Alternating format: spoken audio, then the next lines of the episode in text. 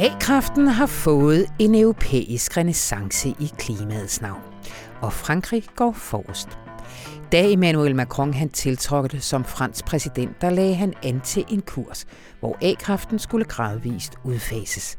Nu har Macron ændret mening og vil i stedet få opført ikke mindre end seks splinter nye atomkraftværker og vil overbevise EU om, at A-kraft skal certificeres som en bæredygtig energi. Tore Keller fortæller fra Paris. Velkommen til Radio Information. Mit navn er Anna von Sperling. Og jeg brugte hmm, anden halvdel af 70'erne til at gælde, hvad skal væk, bare til væk, hvad skal ind, sol og vind, når jeg var til en af de utallige anti-atomkraftdemonstrationer med mine forældre. Så jeg kan godt sige med det samme, jeg er både for gammel og for tidligt indoktrineret til at ændre holdning til den sag, så er den bias luftet. Jeg er til gengæld fuldkommen pivåben for at komme til at elske Ghostbusters. Selvom den, må jeg sige, fløj lidt under min rundforvirrede radar som preteen i 80'erne, da den oprindeligt ramte de danske biografer i 1984. Nu får jeg heldigvis en chance til. Opfølgeren, der griber historien nogle 30 år efter at den første slap, havde nemlig premiere i torsdags. Ghostbusters Afterlife hedder den, og den fik vores filmredaktør, ellers benhammerne hårde Christian Mongård, til at flæbe som et bitte barn. Fordi på en måde så lærte den lille Mongård, nørden, der gik op i Sherlock Holmes og troede, han var den eneste i verden, der gik op i den slags, møde hans nuværende lidt klogere 50-årige jeg. Og for alle dem, der ikke var der, kan han garantere, at det er filmkunst af den kulørte, sprudlende, opfindsomme og underholdende slags. Befolket af børn og barnlige sjæle, charmerende charlataner, ekscentriske opfindere, hormonelle teenager, arketypiske skurke, ulækre monstre, slimede spøgelser og søde rumvæsner. Og så har vi naturligvis opdaget, at der har været kommunalvalg. Det tager chefredaktøren sig af. Han har en optur, og den, kan jeg love, er certificeret grøn og bæredygtig. Rigtig hjertelig velkommen til.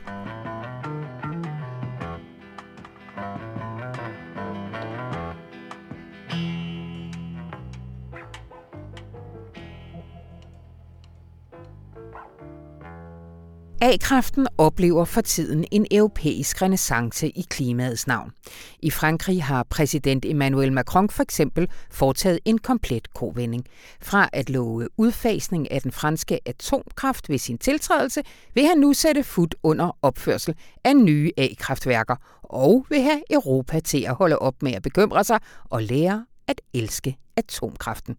Velkommen til dig, Thor Keller. Tak. Denne gang igennem fra Paris tilbage på min plads. Har du fået dig en ordentlig croissant, siden du kom hjem fra Glasgow? Jeg har faktisk uh, spist tre her til morgen. Godt. For at kompensere. Præcis. Thor, øh, vi vender måske lidt tilbage til Glasgow i den her forbindelse. Vil du ikke lige starte i Frankrig? Altså, hvor meget fylder A-kraften i dag, og hvad, hvad er de konkrete planer for at, øh, at udbygge den? Jamen, øh, de croissanter, jeg fik i morges, mm-hmm. øh, de var for 67 procents vedkommende øh, lavet på elektricitet fra A-kraft. Ja. Så øh, det er øh, over to tredjedel af elektriciteten i Frankrig, der kommer fra, fra A-kraft. Det er nogle gamle slupper, der nogle af de her A-kraftværker. Gennemsnittet er de 36 år gamle A-kraftværkerne i Frankrig. Og der er ikke bygget nye A-kraftværker i, i rigtig mange år. Og plejer man ikke sige, at sådan en fætter helst ikke skal blive meget over 30 år? Jo, de har så fundet forskellige muligheder for at forlænge dem og sådan noget, men, men ja. de lukket sidste år øh, Fessenheim-værket i, i Alsace, fordi det simpelthen var blevet for gammelt, og fordi man havde den her plan om, at man langsomt ville væk fra A-kraft og, og så over til mere vedvarende energi. Altså man vil ikke fuldstændig væk fra A-kraft, men man vil ligesom reducere dens andel af elektricitetsproduktionen i Frankrig. Ja. Øh, og, og det er jo det, som så har ændret sig nu, fordi øh, sidste uge øh, under COP26 og så videre, så holdt øh, præsident Macron en, en tale, hvor han sagde, at nu bygger vi altså seks nye atomkraftværker. Det har det ikke gjort i flere årtier, men nu, øh, nu giver det en fuld gas med, med atomkraften. Hvordan argumenterer han for, for den god vending?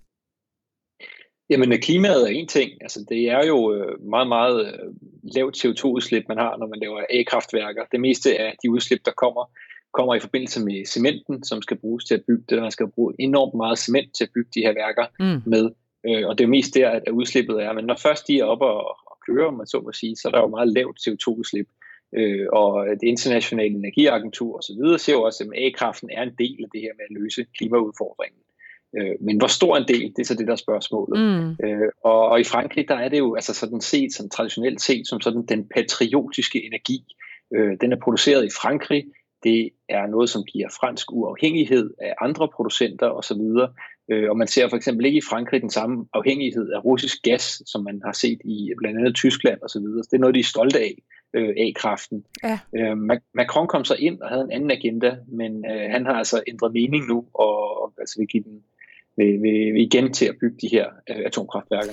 Betyder det så også, at der både er, er folkelig opbakning og politisk øh, konsensus om at, øh, at køre videre af A-kraftvejen?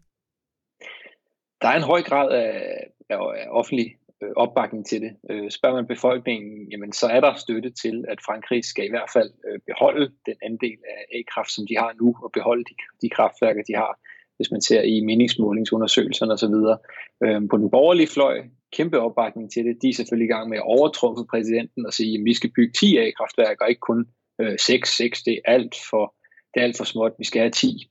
Øhm, socialisterne siger også, at vi skal i hvert fald beholde den kapacitet, vi har nu og forlænge den, fordi det er en billig måde at, at have CO2-fri energi på. Øh, så man skal helt over til de grønne, mm. øh, før der rigtig kommer modstand mod A-kraften. De har traditionelt set altid været imod A-kraften, og de siger også, at hvis de nu engang skulle gå hen og vinde øh, præsidentvalget næste år, så vil de udfase det. De ser Macron som en, der er blevet offer for sådan atomkraftlobbyen i Frankrig, øh, og det er deres spil, som han spiller nu. Ja. Øh, så derover der, der er der modstand mod det, og det er der så også på den, den ydre venstre fløj hos øh, Jean-Luc Mélenchon, øh, der er formand for La France Insoumise, som vil, øh, hvis han skulle blive valgt, og det er ikke super sandsynligt, så vil han altså neddrosle øh, A-kraften i løbet af fem år. Og hvad er deres argumenter imod at, øh, at gå den vej så? Jamen, øh, modstanderne siger jo, og det er jo rigtigt, at man har ikke løst øh, atomkraftens affaldsproblem. Øh, og det ser man også i Frankrig. Øh, man har set en historie om, at øh, franske atomkraftproducenter har sendt noget af deres øh, uran øh, hele vejen til Rusland under sådan en eller anden formodning om, at det måske kunne bruges i den russiske atomkraftsektor. Øh, men Greenpeace siger så, at det står så bare og forfalder under usikre forhold deroppe. Mm. Øh, så, så spørgsmålet om det her, og det er også noget, Macron han selv i tale sætter, han siger, vi er nødt til at sikre, at øh, affaldsproblemet bliver mindre. Og det er også derfor, han investerer en del i sådan, den forskningsmæssige og udviklingsmæssige del af kraften, ikke kun i, i selve øh, produktionen af nye kraftværker. Man skal også finde en måde at gøre den mere prisvenlig. Altså det er jo meget dyrere end, end vindmøller og solceller, øh, hvis man skal bygge nyt. Og så skal man finde en måde at håndtere det her affaldsproblem. Ja, det er jo en gigantisk udskrivning, de må stå over for med, med opførelsen af, af mindst seks nye kraftværker. Hvad er det for nogle penge, vi taler om? Jamen, øh, 46 milliarder euro. Øh, det er øh, rigtig, rigtig mange kroner. det er faktisk 7,5 gang så mange øh, som det. Det er i hvert fald det, som, som de som minimum siger, det koster. Og det er altså den positive udlægning af det. Det er ØDF, som er dem, som formentlig skal bygge det, der siger, det koster det.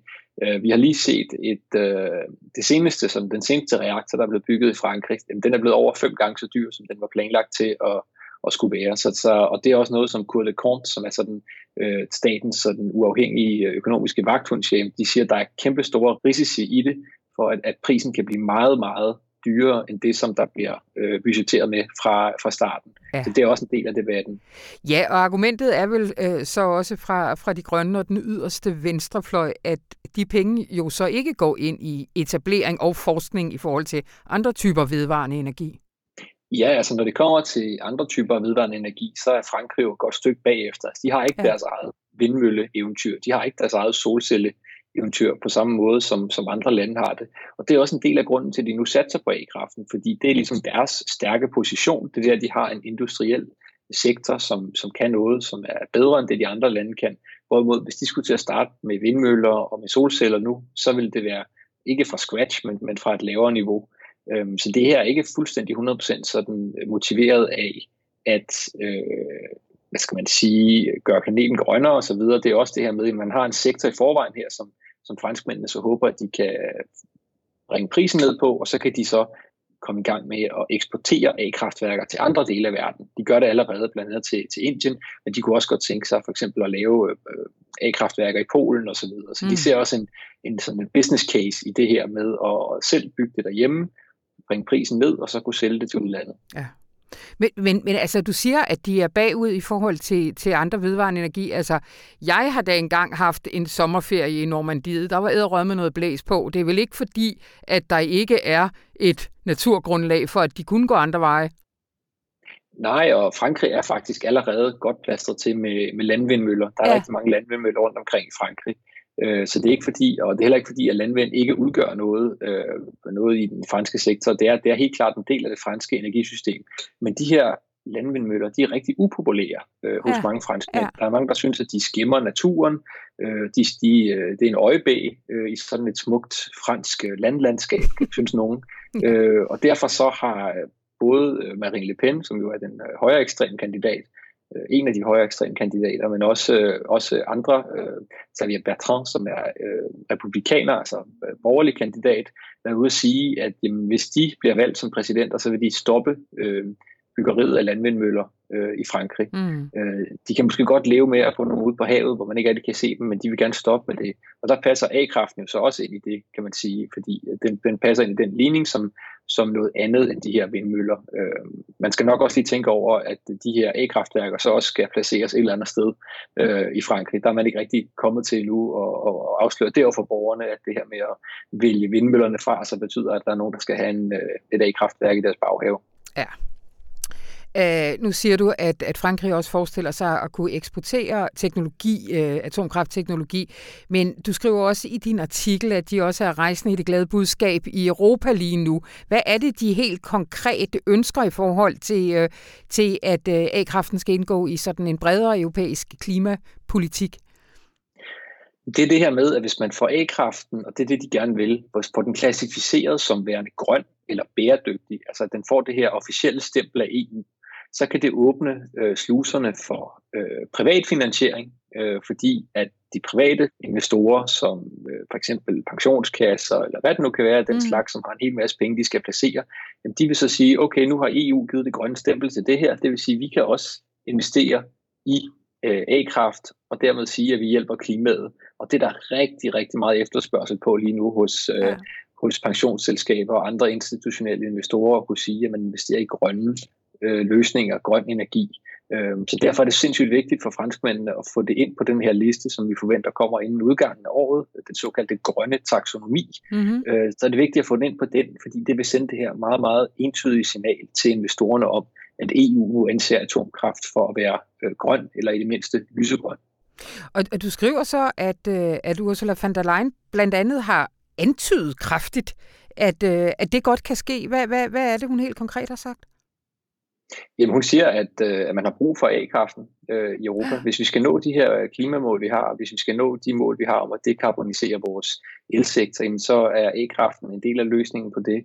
Altså A-kraft udgør lige nu 26,4 procent af elproduktionen i Europa.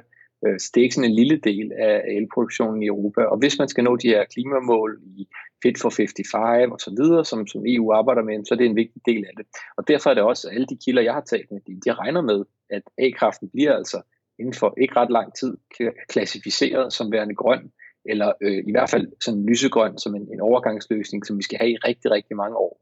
Øhm, det er den vej, øh, det tyder på, at det går lige nu, og der er selvfølgelig nogle lande, som er imod det. Øh, Tyskland er imod det, Danmark er imod det, Øhm, men men øh, spørgsmålet er ikke, om, om flertallet blandt landene er så stort, at, øh, at det er den vej, det går. Det er noget af en game changer? Det må det man sker. sige. Ja. Øhm, det må man sige, og det er også noget, som kan være sådan svært at forstå i en dansk kontekst, hvor vi jo for længe siden har valgt e-kraften fra, ja. og har valgt øh, vindmøller og så videre, som, som, som vores sådan, fremtidsløsning, at de andre lande har valgt en, en helt anden løsning end, end vores. Øh, det skal vi nok lige forsøge at integrere. Øh, det betyder ikke, at vi skal til at bygge A-kraftværker i Danmark, fordi hvert land kan jo vælge sin egen løsning. Ja. Øhm, og A-kraftværker er, som jeg også beskriver i artiklen, altså en del dyrere end vindmøller og sol på nuværende tidspunkt. Så ja. det er ikke den prisvenlige løsning at, at gå den vej. Men det kommer helt sikkert til at, at være en del af sådan øh, fremtidens energisektor i, øh, i Europa. Ja. Nu siger du, at Tyskland blandt andet går den anden vej, og vores fremragende kollega Mathias Irminger Sonne, han har også skrevet en artikel, der kommer her i weekenden omkring den, øh, det tyske standpunkt i den her sag, fordi det er en hel serie, det her, Tore. Kan du ikke lige sige, hvad, øh, hvad vi kan vente? Jo, det er, en, det er en hel serie, hvor vi beskriver atomkraften fra de forskellige europæiske landes synspunkter. Altså der er jo det, det franske syn på det, som jeg øh, forskriver om, så er der det finske, som vi også hører om, og så kommer der til at være det tyske og det polske, øh, som jo alle sammen er sådan forskellige måder at, at gå til A-kraften øh, på. Og det er jo så, øh, hvad kan man sige, en del af vores nye øh, nyhedsbrev her også på øh, Information, nyhedsbrevet Europa, som vi lancerer i næste uge på ja. tirsdag. Øhm, som øh, jeg jo skamløst vil promovere her i, i øh, nu jeg har muligheden for det. Ja. Altså hvor vi simpelthen forsøger at gå til de europæiske problemstillinger fra de forskellige steder, vi er, fra de forskellige lande, vi er, og forsøge at belyse dem øh, på den måde. Og så vil man så hver uge kunne få øh, det her nyhedsbrev ind i sin øh, inbox, øh, hvor enten jeg eller Mathias Sonne, vores øh, europakorrespondent i Berlin, skriver øh, og samler op på, hvad har vi lavet den sidste uge, hvad er de bedste ting, øh, hvad er de mest spændende ting, der kommer til at ske den næste uge, og hvad er sådan de store tanker i Europa? Hvad bliver der diskuteret i Berlin, i Wien, i øh, Madrid og i Paris? Yes, og man går ind på information.dk-nyhedsbrev og finder det fra hvornår, siger du? Øh, det kommer fra på tirsdag, men man kan allerede skrive sig op den her weekend. Man kan faktisk gøre det lige nu. Vidunderligt. Tusind tak, uh, Thor Keller fra Paris. Selv tak.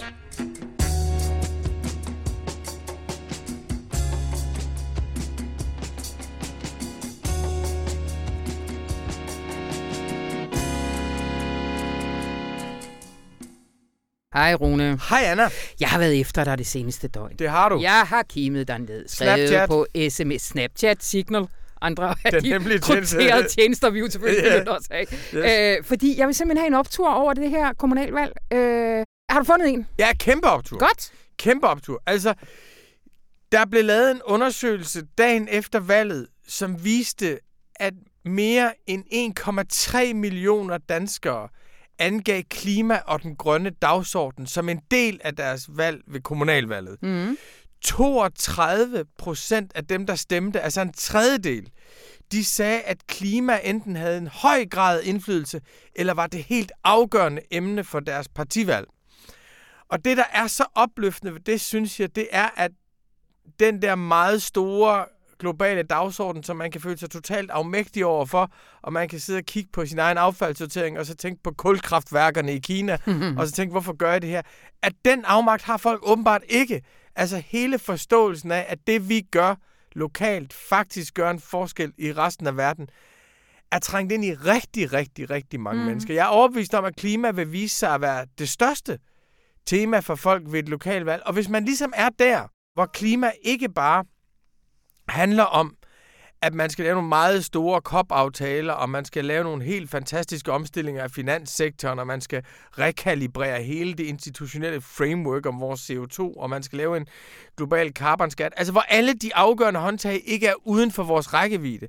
Hvis man derimod får klima derhen, hvor det handler om at lave vores nære liv om, at der faktisk er noget, man kan lave om i vores nære liv, og man engagerer sig i det, og man tror, det giver mening, så tror jeg på, at den grønne omstilling kan blive en revitalisering af hele vores fællesskab.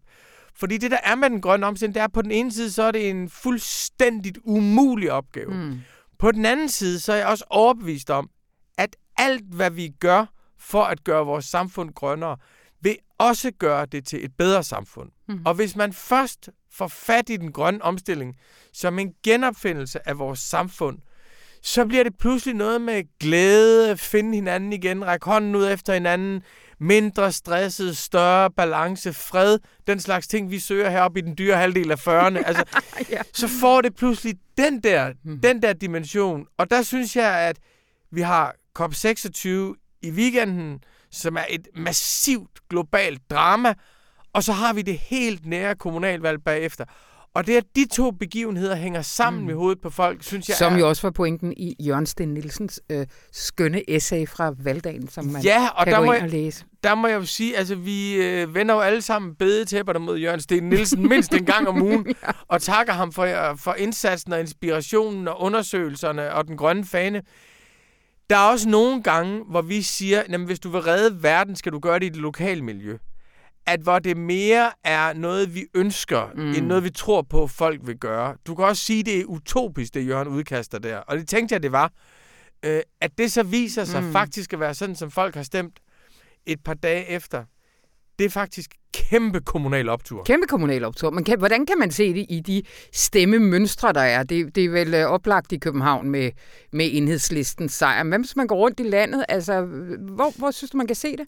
Jeg synes, at det er jeg har lavet utrolig mange fejl, når jeg har vurderet valgresultater. Ja. Og det er fordi, at jeg har set alle valgresultater som bekræftelse af mine egne analyser i forvejen.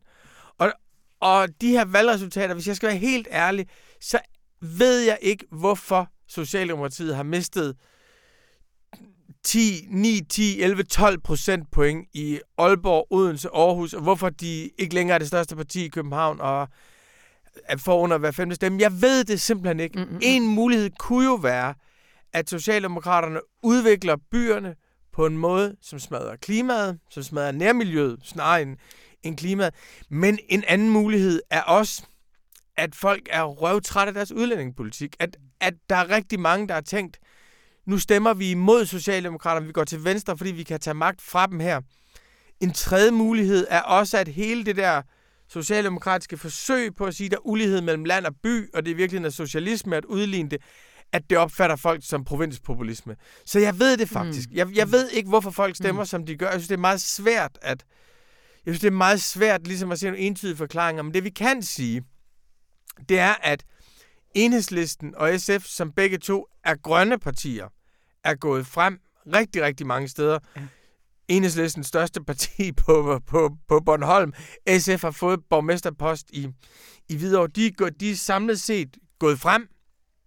Øhm, en anden ting, vi allerede nu kan konstatere, som jeg synes er interessant, det er, at det grønne bliver ofte brugt som begrundelse for, at man har fundet sammen i sine konstellationer. Mm-hmm. Jeg har selv en meget stærk fornemmelse af, at der også ligger nogle andre strategiske øh, hensyn nedenunder den alliance, enhedslisten og de konservative har lavet både på Bornholm og i Kolding. Men det grønne bliver brugt som, som legitimation. I, i, I hvert fald. Så jeg synes, vi kan se, at de grønne partier er gået frem. Jeg synes, vi kan se det som, som legitimitet, men, men indtil jeg så den her undersøgelse, så var jeg meget i tvivl om, ja. hvorvidt det, et information udråbte noget til et klimavalg, som ikke var det, eller om vi faktisk forudså virkeligheden, når det skete den her gang. Altså, vi er de eneste, som øh, lige nu vinkler på det. Selvfølgelig. Altså, fordi det her, det er radioinformation. Ja, det er det. KV21-dækning. Ja, det er det. Men prøv lige at høre. Vores mission her i verden, det er jo at forbinde de allermest idealistiske bevægelser med de allerstørste magthavere. Altså, hvis vi kan gøre de idealistiske bevægelser så stærke, så de når frem til magthaverne, mm. så information på en eller anden, hvis vi kan give dem idéer, redskaber, dannelse, og ikke bare idealistiske, klassiske bevægelser, men også almindelige, bekymrede, engagerede borgere. Hvis vi kan gøre det, jamen så, så virker det jo. Så, giver vi jo. så er vi jo i gang med at redde verden simpelthen, ikke? Og hvis Optur vi, over os! og, og hvis der er sammenhæng mellem... Jamen, jeg synes at det er påfaldende, ja. Ja. at der er sammenhæng mellem COP26 og kommunalvalget. Og jeg vil sige, at jeg havde det selv sådan, at efter COP26, der lige der søndag morgen, der havde jeg lyst til at gå i seng, så snart jeg var stået op igen. Mm. Der havde jeg sådan, prøv at høre, det kan for fanden i helvede ikke passe, at de rige lande ikke bare kan betale 100 milliarder om året til de fattige lande. Altså, bare ud af dårlig samvittighed, når man tænker på al den dårlige samvittighed, vi har på grund af kolonialismen. Altså, og så, er det, så, så jeg synes godt, man kunne sige, det her, det er godt nok, det er godt nok et meget, meget stort bjerg, vi skal over. Lad os lægge os over i legehuset og spise nogle chips i stedet for. Men det har folk ikke gjort. Nej. Folk er gået over i legehuset ved kommunalvalget, og så har de simpelthen rykket det grønne hele vejen indenfor. Det er optur. Ja. Tusind tak, Rune Lykkeberg.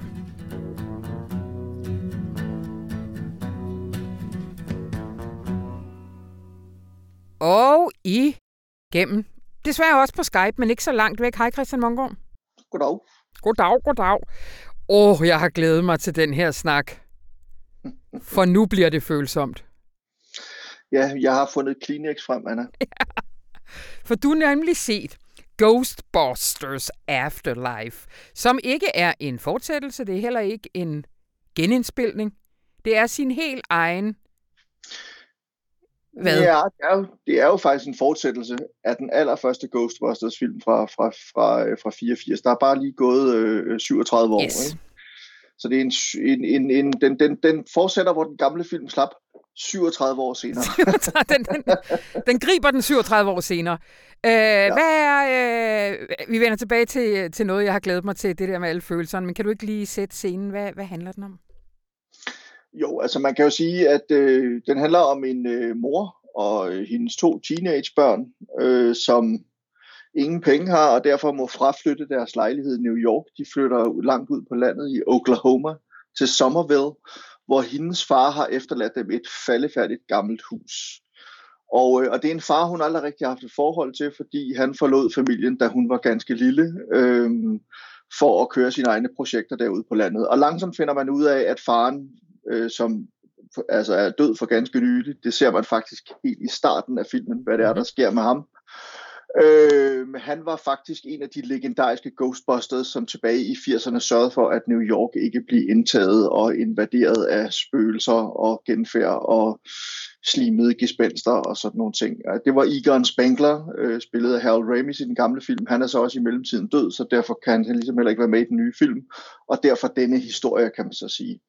Men det finder man sådan langsomt ud af, at det er jo, øh, moren der har ikke ret meget til overs for sin, øh, sin fraværende far, og der er i øvrigt åbenbart heller ikke nogen penge at hente i det her hus. Øh, tværtimod er der en masse, masse gæld, og så et et, øh, øh, ja, altså det her virkelig gamle lortehus, som er faldt fra hinanden, og nogle naboer og en by, som altid har set lidt skævt til den her øh, far, den her videnskabsmand, som, øh, som, som boede derude og lavede mærkelige ting.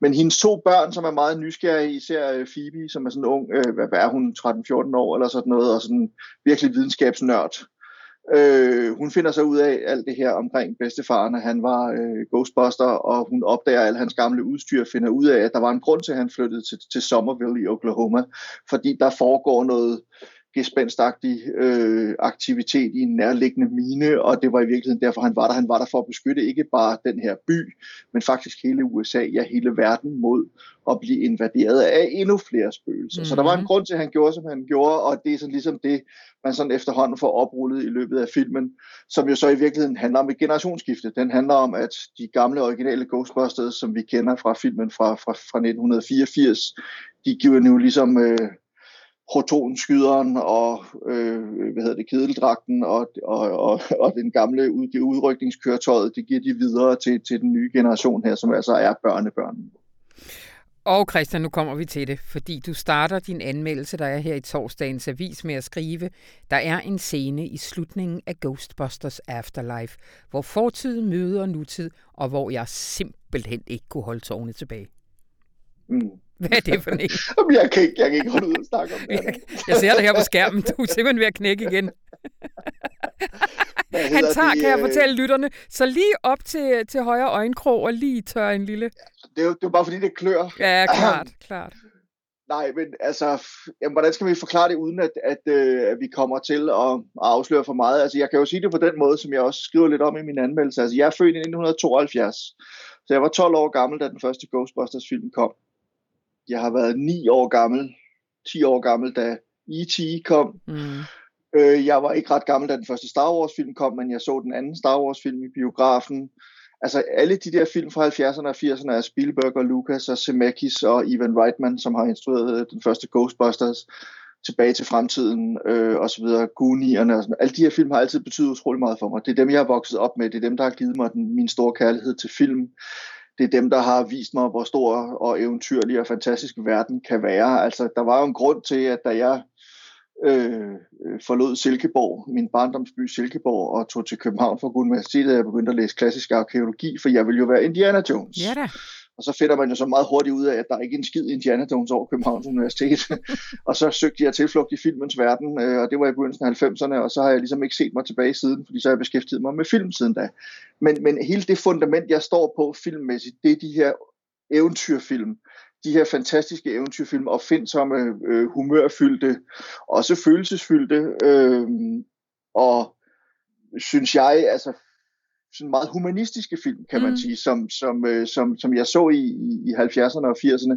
Det er dem, jeg står på. Det er, det er hele mit fundament for den person, jeg sådan set er i dag, og for den filmanmelder, jeg også er i dag. Og det er der sikkert også øh, nogle af vores læsere, der udmærket godt kan se, udmærket godt kan se i, i, i de film, jeg godt kan lide og, og skrive om i avisen og sådan noget. Men altså, det, det er ligesom, det er derfra min verden går, kan man sige. Ja. Og når jeg så sætter mig i biografen, og ser en film, Ghostbusters Afterlife, som sådan set bygger videre på det her univers, der blev skabt for 37 år siden i den første, Ghost, første Ghostbusters film, og der bliver bygget bro imellem 12-13-årige Phoebe og så hendes bedstefar, Egon Spengler, som ikke lever længere, og skuespilleren Harold Ramis, som heller ikke lever længere, du ved, så, så bliver det for meget for mig, om jeg så må sige, på den fede måde. Yeah. Så, så, så kommer alle de der følelser i spil. Altså, det er sådan, altså, du ved, det er ligesom at, at, at sidde og få sådan en, en, en åbenbaring af alt det, jeg holder meget af i filmverdenen og alle de her eventyr. Og, og også det, som jeg, som jeg skriver lidt om i anmeldelsen, altså at de her, det var jo, mange af de her film, de handler om øh, ødelagte familier, de handler mm. om forældre og børn, der ikke nødvendigvis kan sammen, eller en, en, en familie, hvor faren ikke er der, eller moren ikke er der. Det handler om øh, venskaber, det handler om, øh, om svigt, om tab, de handler om, øh, om alle mulige af den slags ting. Det handler om at være outsider, ikke føle, at man passer i nogen sted. Det handler om at være nørd og føle sig ved siden af. Og alt det her har jeg selv været igennem, mm. både i forhold til min familie og i forhold til det at, at føle sig som en nørd og bo i Silkeborg og være helt vild med, med, med Sherlock Holmes og føle, at man er den eneste i hele verden, der er det. Fordi det her, det er jo også før internettets tid og alt muligt andet. Men så det der med at se de her film, og så føle sådan en connection til de der personer, og føle, at her er nogen, der taler mit sprog, her er nogen, der er lige så underlige, som jeg er, så i virkeligheden er jeg slet ikke så underlig. Mm.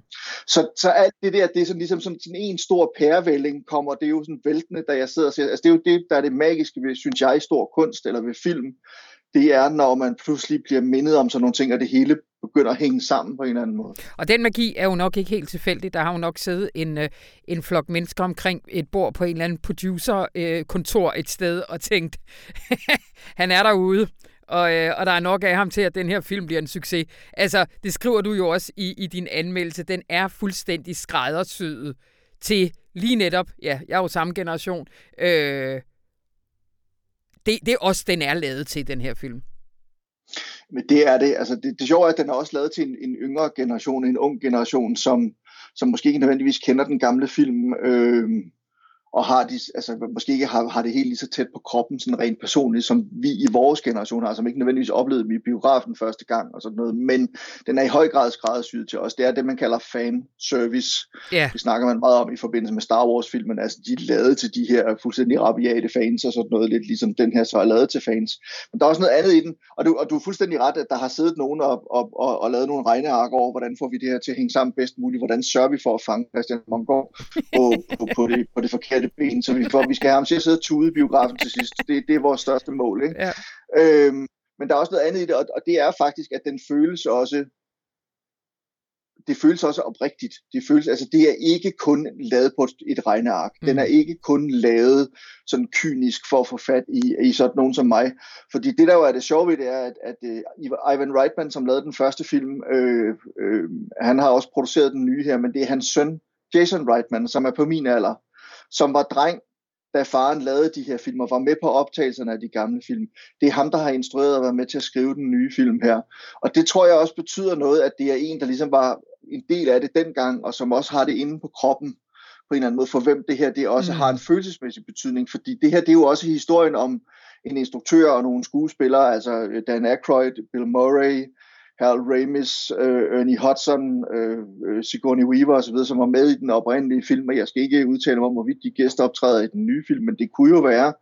Men øh, altså, det er jo også et, et, en historie om deres samarbejde og deres venskab og sådan nogle mm. ting, og, og det får jo ligesom en ekstra dimension af, at nu er det Ivan Reitmans søn, der har lavet den her film, og i filmen er det Egon Spenglers datter og børnebørn, der ligesom fører Ghostbusters øh, arven videre, kan man sige. Så, så jeg synes også, der er noget mere sådan følelsesmæssigt i det, som hænger sammen.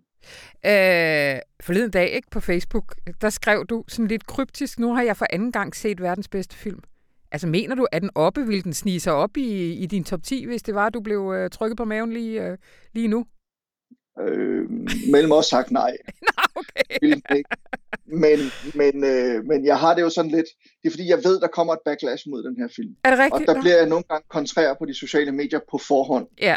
Og så skriver jeg noget af verdens bedste film, og hvis der er nogen, der skriver et eller andet negativt om en, en film, som jeg godt kan lide, ikke nødvendigvis elsker over alt på jorden, men godt kan lide, så kan jeg godt finde på at skrive, at jeg synes, det er verdens bedste film.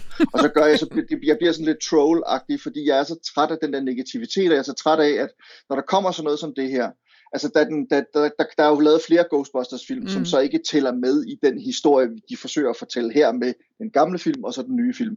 Der blev lavet en film for fem år siden, Ghostbusters, med kvinder i hovedrollerne, mm. kvindelige Ghostbusters, som jeg synes var skide sjov og underholdende.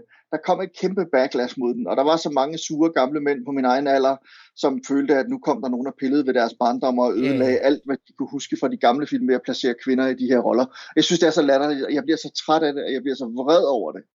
Så derfor så er det også for mig, at når jeg har nyt noget, og jeg nød virkelig den her film, jeg synes, det er en skide god film, og følelsesmæssigt, der var jeg der fuldstændig. Mm. Men jeg bliver også bare sådan lidt kontrær og tænker, fuck det, det her det er verdens bedste film gange 47, så kan I rende mig i røven. Ja, undskyld forud, men øh, den er god, den er virkelig god. Det Godt. er ikke, kun fordi jeg kontrærer, den er virkelig god, man skal se den, naturligvis. Det skal man. Gå ind og se verdens bedste film. Tusind tak, Christian Mongård. Ja, velbekomme.